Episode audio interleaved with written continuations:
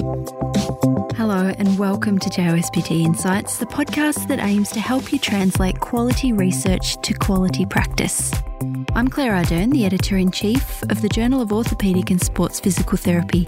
It's great to have you listening today. Today on JOSPT Insights, we are sitting down with Dr. Lionel Chia to cover his recent article in JOSPT entitled Beginning with the End in Mind Implementing Backward Design to Improve Sports Injury Rehabilitation Practices. It's a great discussion focusing on clinical decision making that helps you break down the big picture as well as the day to day journey of rehabilitating your patient back to sport. We hope you enjoy. Lionel's background is in physiotherapy, strength and conditioning, and physical education, and he previously worked with professional and international level rugby union, baseball, and football athletes in Australia. My name is Dan Chapman. I'm a US based physical therapist and owner of Chapman PT in Baltimore, Maryland. And I'm Chelsea Kuman, a physical therapist and athletic trainer at Stanford University Athletics. Lionel, thank you so much for joining us on JOSPT Insights. Thank you so much for having me, and I look forward to diving into it. Let's just like start for those who don't know. Can you talk to us about what is backward design and when can yeah. it be implemented? Backward design is a very simple idea. It's to uh, try to encourage users to, or in this case, clinicians or coaches to begin with the end in mind. And it's got roots in educational research, specifically in curriculum design. And I first chanced upon backward design in my previous life as a physical education teacher. And I think the goal of backward design in education was to facilitate learning and not just covering content and I guess likewise in rehab, the goal is to facilitate an athlete's return to performance and not just focusing on rehab activities, say ice baths, foam rolling, laser, three by 10 of quad sets. Current rehab practices seem to be quite injury focused and might be like time or criterion based. And that's just a one small issue there. I think these practices ignore several other factors like who is the athlete? What is the athlete's injury history? What is the sport? How much time do we have? If it's a surgical case, does the surgeon have their own protocol? And if there are any other environmental constraints at this level, the factors like contracts, agents, insurance, that all come into play. So I think a more holistic approach is needed for rehab in sport so much to consider in here that like such important things that just might not be like top of mind or the first things that you think of even when you're like if somebody is really great and going through and like designing goals just like it, it gives just a million things to think about. So let's get into that. So you guys take the backward design and split into four different categories. So I will, would love to hit on each of those four categories. And you already went into the first one. What for the first is defining that like return to play goal. So what things, what are the biggest things you feel like you have to consider when you're actually defining that goal? This is, I think, a work in progress, and we're very open to any critique or criticism and would love to to work with anyone to improve this process. The, the first stage of, of backward design in, in our minds and my co-authors and I were is, is to define the return to performance goal. And I think we need to do this with the athlete at the center of this process. And that all relevant stakeholders should be collaborating during the stage to, to agree or to come to a return to performance goal. And I think we should be thinking about several factors, some that I just listed, the injury, the sport, the athlete, what is the athlete's past medical history like, any other risk factors that you're seeing, any other psychosocial contributors to recovery, what does the athlete want? Not all athletes are elite level athletes. Some of them just want to be pain free, for example. Some of them just want to be able to run with a kid again and also how much time do we have, what kind of medical interventions there are, and any surgical timeline or protocol. So these are things that we should consider as when we are describing the return of performance goal I feel like that, like you mentioned, that the previous medical history that just changes so much, and the time constraints can really you can squeeze things or lengthen things depending on what you have there. I would love to highlight too, like considering the stakeholders was a really important thing that you guys highlighted. Of you have to be able to talk to everybody involved, and obviously the athlete is the center, but like what the coach wants is going to factor in there, and what the parents want is going to factor in there now you know we just talked about stakeholders we talked about the specific things you know specific to the athlete themselves like past medical history severity of surgery all of that. Now, let's talk about determining the key performance indicators. How do you do that, and and what are things that you need to consider when you're at that step of defining the or the return to play goal? So now that we have our goals in stage one, I think how do we? This stage two is about how do we know if we've successfully achieved those goals, And then that would be through KPIs or key performance indicators. And determining KPIs to me is the trickiest, but also most important part of backward design. I spend a lot of time in this stage because it really requires careful deconstruction of the goal into its individual components. And these components could be like skill related, technical related, physiological or psychological related. By psychological, it could be anything from perceptual, motor, or cognitive, or emotional related. So really, whoever is involved in this process, we really need to sit down and deconstruct. And in my mind, the ideal KPIs would utilize pre-injury data and also be performance focused. And by performance focused, if an athlete needs to run, the KPI should be, or one of the KPIs should be running related and not just achieving, let's say, a newton meters per kilogram torque. And then naturally, if an athlete needs to swim, then some of the KPIs need to be swimming related. And that said, determination of um, KPIs is and should be a collaborative process. And it's a, and ultimately, I think it's up to the decision making team to see what they feel would give them the most confidence that they've successfully achieved the goal. And if they think that an impairment might, let's say the newton meters per kilogram torque for ankle plantar flexion might be something that they feel is, is worthwhile as a KPI, then that should be the KPI say baseball catcher returning from a quadricep strain might look like hitting maybe exit velo of more than 85 miles per hour for running achieving pre-injury max velocity of maybe 20 miles per hour for throwing defense maybe a pop time might be a good kpi under two seconds and then you might have other physical or mental KPIs. Maybe a peak vertical force, achieving pre-injury peak vertical force in mid-thigh pull, or maybe even uh, a Tampa scale or kinesiophobia or having some sort of cutoff score. Do you also sometimes consult, not just looking at the demands of the sport, but also what is valuable to the athlete themselves as far as the KPI? So, what do they value? What do they find important in getting back to the sport? Yeah, 1000%. I think all the stages, especially the first two, should be very collaborative and the athlete should have input on what these goals are. I think that is how we create buy-in, right? If the athlete believes in the these KPIs, performance things, but also like environments. So they need to be able to actually hit that whatever, like their velo on a specific playing surface or with actual teammates around, like people are watching them. I think we're just really awesome things to think about. And I think they get lost sometimes when we get stuck in our clinics. Like, yeah, we can do this like triple and it's great because we're thinking about it and we're not doing anything else. And then other things happen on the field you hit the nail on the head when you talked about being specific. So if if the KPIs could be written in a smart way, specific, measurable, achievable, realistic, and, and time bound, that would be ideal.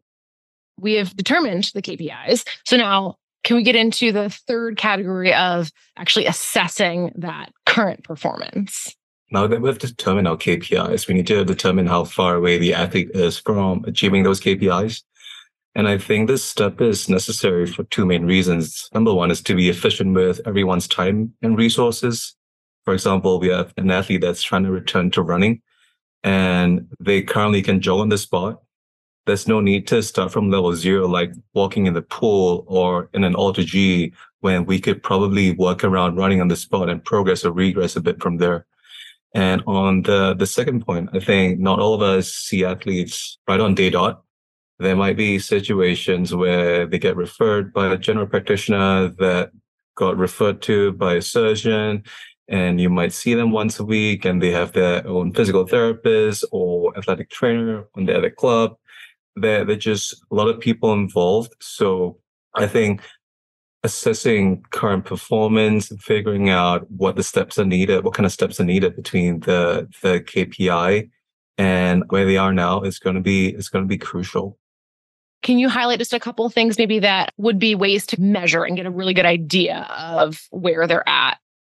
I think the gold standard, I say it in quotation marks, would be pre-injury data. I'm lucky to be working in an environment where when athletes come in, we test them. But in, in circumstances where we don't have pre-injury data, I think deferring to the literature would be the next best step. Like you spoke about the HOP test, using normative data in a cohort that's representative of the cohort that you're working in. And a lot of these assessments also are context dependent.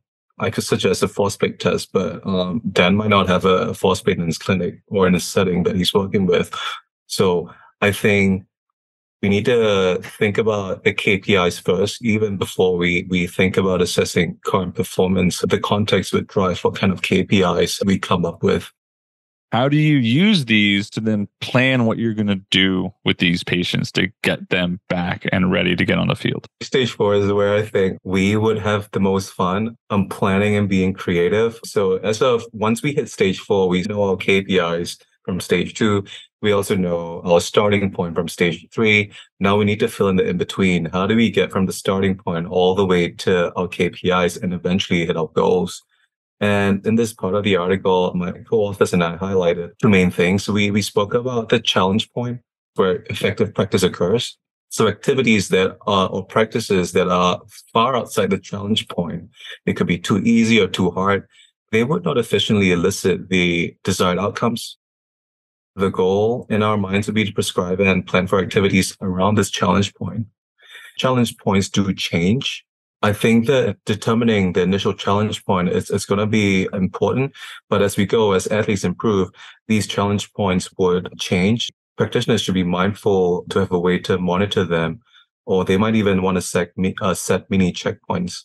And I think the second thing to highlight would be progressing and regressing activities there are probably like a million permutations of, of how we can do this considering the number and type of variables we have, like volume, speed, training surfaces, degrees of freedom, sensory input.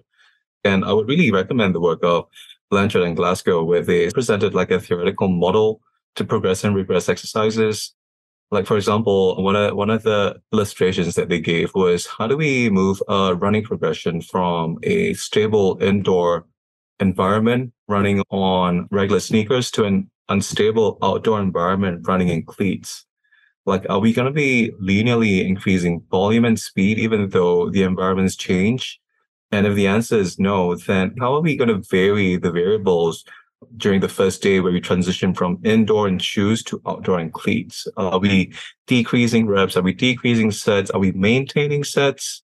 The second researcher that really influenced our writing in this section would be Matt Taberner and his work on the control chaos continuum, where he speaks about one end of the continuum that is more highly controlled. By that, he means something that's less variable, more anticipated activities. And then we move to the other end of the continuum where we see more chaotic, more variable, more unanticipated scenarios. And an example I could come up with would be like a soccer winger that's returning from a hammy injury a high control environment could be, say, dribbling with a ball on his own with no external perturbation, while a high chaos environment could be dribbling with the ball to get past a defender. So I think the control chaos continuum and the being very deliberate with how we progress and regress exercise, especially in stage four of the backward design process would be very fun to, to implement, very fun to plan out. And I hope that practitioners keep these two things in mind if you just look at this and you talk about it, oh, this is just planning goals. Like I know how to do this, but it just provides so many more, again, things to think about. And then just, it's a reminder too for like clinicians who've been out there for a while who could like, do a lot of these kind of protocols and rehabs just like pretty easily. I Don't have to think about a lot of things, but making sure that it's individualized for that athlete. It's just a really good reminder for, I just feel like from top to bottom, like on experience for clinicians. And I think the emphasis too on the challenge point moving is so crucial. You hate to see it, but everyone does see it from time to time where someone talks about they've been doing the same exercises for three weeks, right? And they're, they're not really sure what why they're doing them. Every time the athlete or the patient comes in the door, it needs to be a reassessment to to make sure that you're hitting the challenge point and whether the challenge point has changed. And maybe it's changed, it's gone forward, or maybe they didn't get much sleep, they're super stressed, and you actually have to regress things. So that challenge point is always moving. It's just so important but you have two examples highlighted in the article. If you want to go through one of those, or if you were excited about something else, of just maybe like hitting on kind of a, a quick, because this this could be an elaborate process if you really went into it, a quick idea of like how to do each step of this. Yeah, so this is a soccer player, and just a bit of a preamble. This is a soccer player returning from a hamstring strain injury. Jake is 18 years old, semi-pro soccer player competing at a state level, first grade competition. So he's returning from a grade two hamstring strain. Injury occurred three weeks ago during a match when he was sprinting to defend against a counter attack. And then he could not play on and he was substituted. Jake has had two previous hammy injuries, one on each leg over the past four years. And Jake is a final year high school student with aspirations to play professionally and does not have any major family or financial commitments. This is what we see in the clinic and in our rehab settings. And I think protocols, generalized protocols do not allow for us to take into consideration all these different nuances past medical history, family commitments, or that he what his goals are. Yeah, so so hopefully the backward design process helps with that.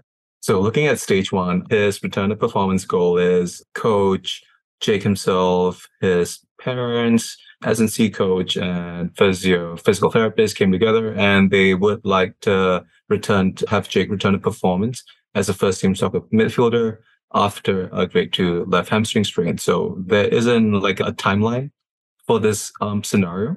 So some of the key performance indicators would be to achieve a coach subjective rating of match performance of more than 8 out of 10 in training scrimmages across three successive training sessions. The other KPI would be to achieve a pre-injury sprint velocity of 24 kilometers per hour five times during training scrimmages with no increase in 24-hour symptoms. The next KPI would be to achieve 80% success rate in delivering five in swinging corner kicks from the right hand corner on the six yard box as specified by the coach in a training drill. These KPIs, as you can see, they they might or might not be evidence based in itself, but this is what the team of stakeholders believe it's important. Where if Jay could hit all three KPIs, that they feel confident that they could return, that he could return as a first team soccer midfielder. So his current performance to his first KPI, the subjective rating one, is that he's currently only participating in self-paced non-contact drills. He's got quite a high Tampa scale for kinesiophobia questionnaire score. He was responding strongly agreed to questions like not making any unnecessary movements to prevent his pain from re from worsening and also that his he feels like his accident has put his body at risk for the rest of his life. So there are a few yellow flags there. In relation to the sprint KPI, he is able to sprint, but once he starts striding, once he starts opening up his stride, he starts doing so asymmetrically at anything above 15 kilometers an hour. And eccentric hamstring testing reveals like a 20% right asymmetry and a 10% decrease in on both legs in force production at this point in time, seems like Jake is not reporting any pain or soreness. And for the last KPI, he is, he seems like he is not able to actually get sufficient distance on his corner kicks. He reports the main barrier as a hesitation to really follow through on the kick. And he's unable to fully relax his hamstrings on any passive range of motion testing. And otherwise, there's no pain or any technical issues leading up to and on contact with the ball. It's mainly the follow up. We start planning our rehab activities.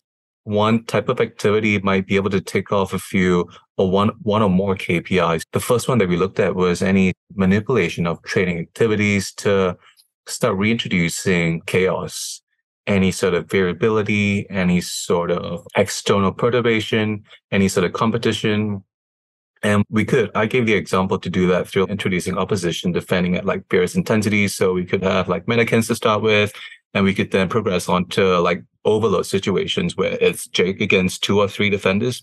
And also we could play with the environment by introducing small sided games on a long and narrow pitch. It would encourage a lot more running and dribbling with the ball compared to something that's on a wider pitch where Jake would more think about passing or looking for other options rather than actually dribbling to get past the defender. And another rehab activity or rehab activity category, if I might, if I could put it that way, would be to consider delaying competition to after 15 weeks, considering that this is a recurrent injury. He's got, this is probably his third one. There's research that shows that there's some sort of more risky time period right after an injury where if we do return an athlete too soon, that the risk of re-injury is higher.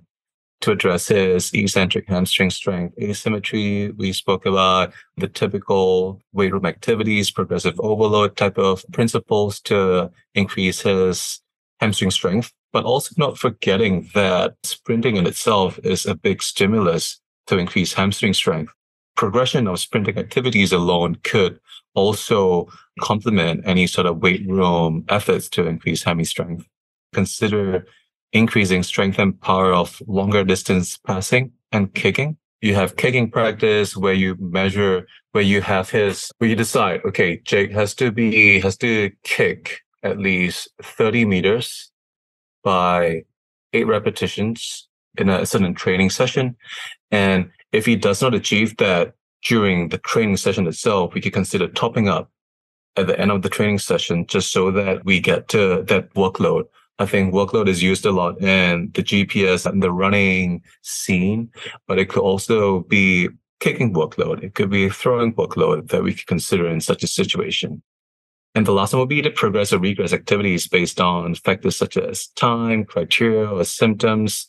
Rather than having a fixed time based criteria, we could do something that is more flexible, figuring out his challenge point, increasing it gradually, and assessing his 24 hour symptoms and acute symptoms. And it's just a great reminder of just all, again, all of the things that can be considered when doing that. Maybe it's not if you just took like a normal, okay, hamstring strain, we're going to do this strength and then this kind of strength, and then we're going to run this far and then this hard, and then you should be back. So just a lot more things to make it all about Jake. All right, mm. Lionel, we really appreciate you taking the time to go through this awesome article that you and your co-authors put together. An incredible resource. Highly recommend it, especially for literally anybody, but especially the athletes. So thank you so much for joining us today on JOSPT Insights. Thank you so much, Chelsea. Thank you so much, Dan. I, I had a blast, so really appreciate it. And we will have the articles that you referenced yes. in the show notes as well. One last time, we want to thank Dr. Lionel Chia for sitting down with us, sharing his time, sharing his knowledge with us and all of you. And as always, we want to thank you for listening to JOSPT Insights, and we'll see you next week.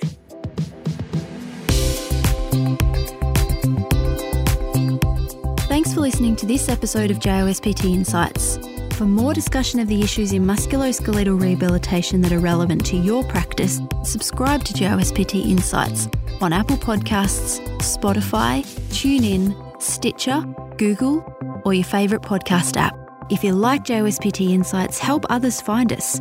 Tell your friends and colleagues and rate and review us. To keep up to date with all the latest JOSPT content, be sure to follow us on Twitter. We're at JOSPT and Facebook. We're JOSPT Official. Talk with you next time.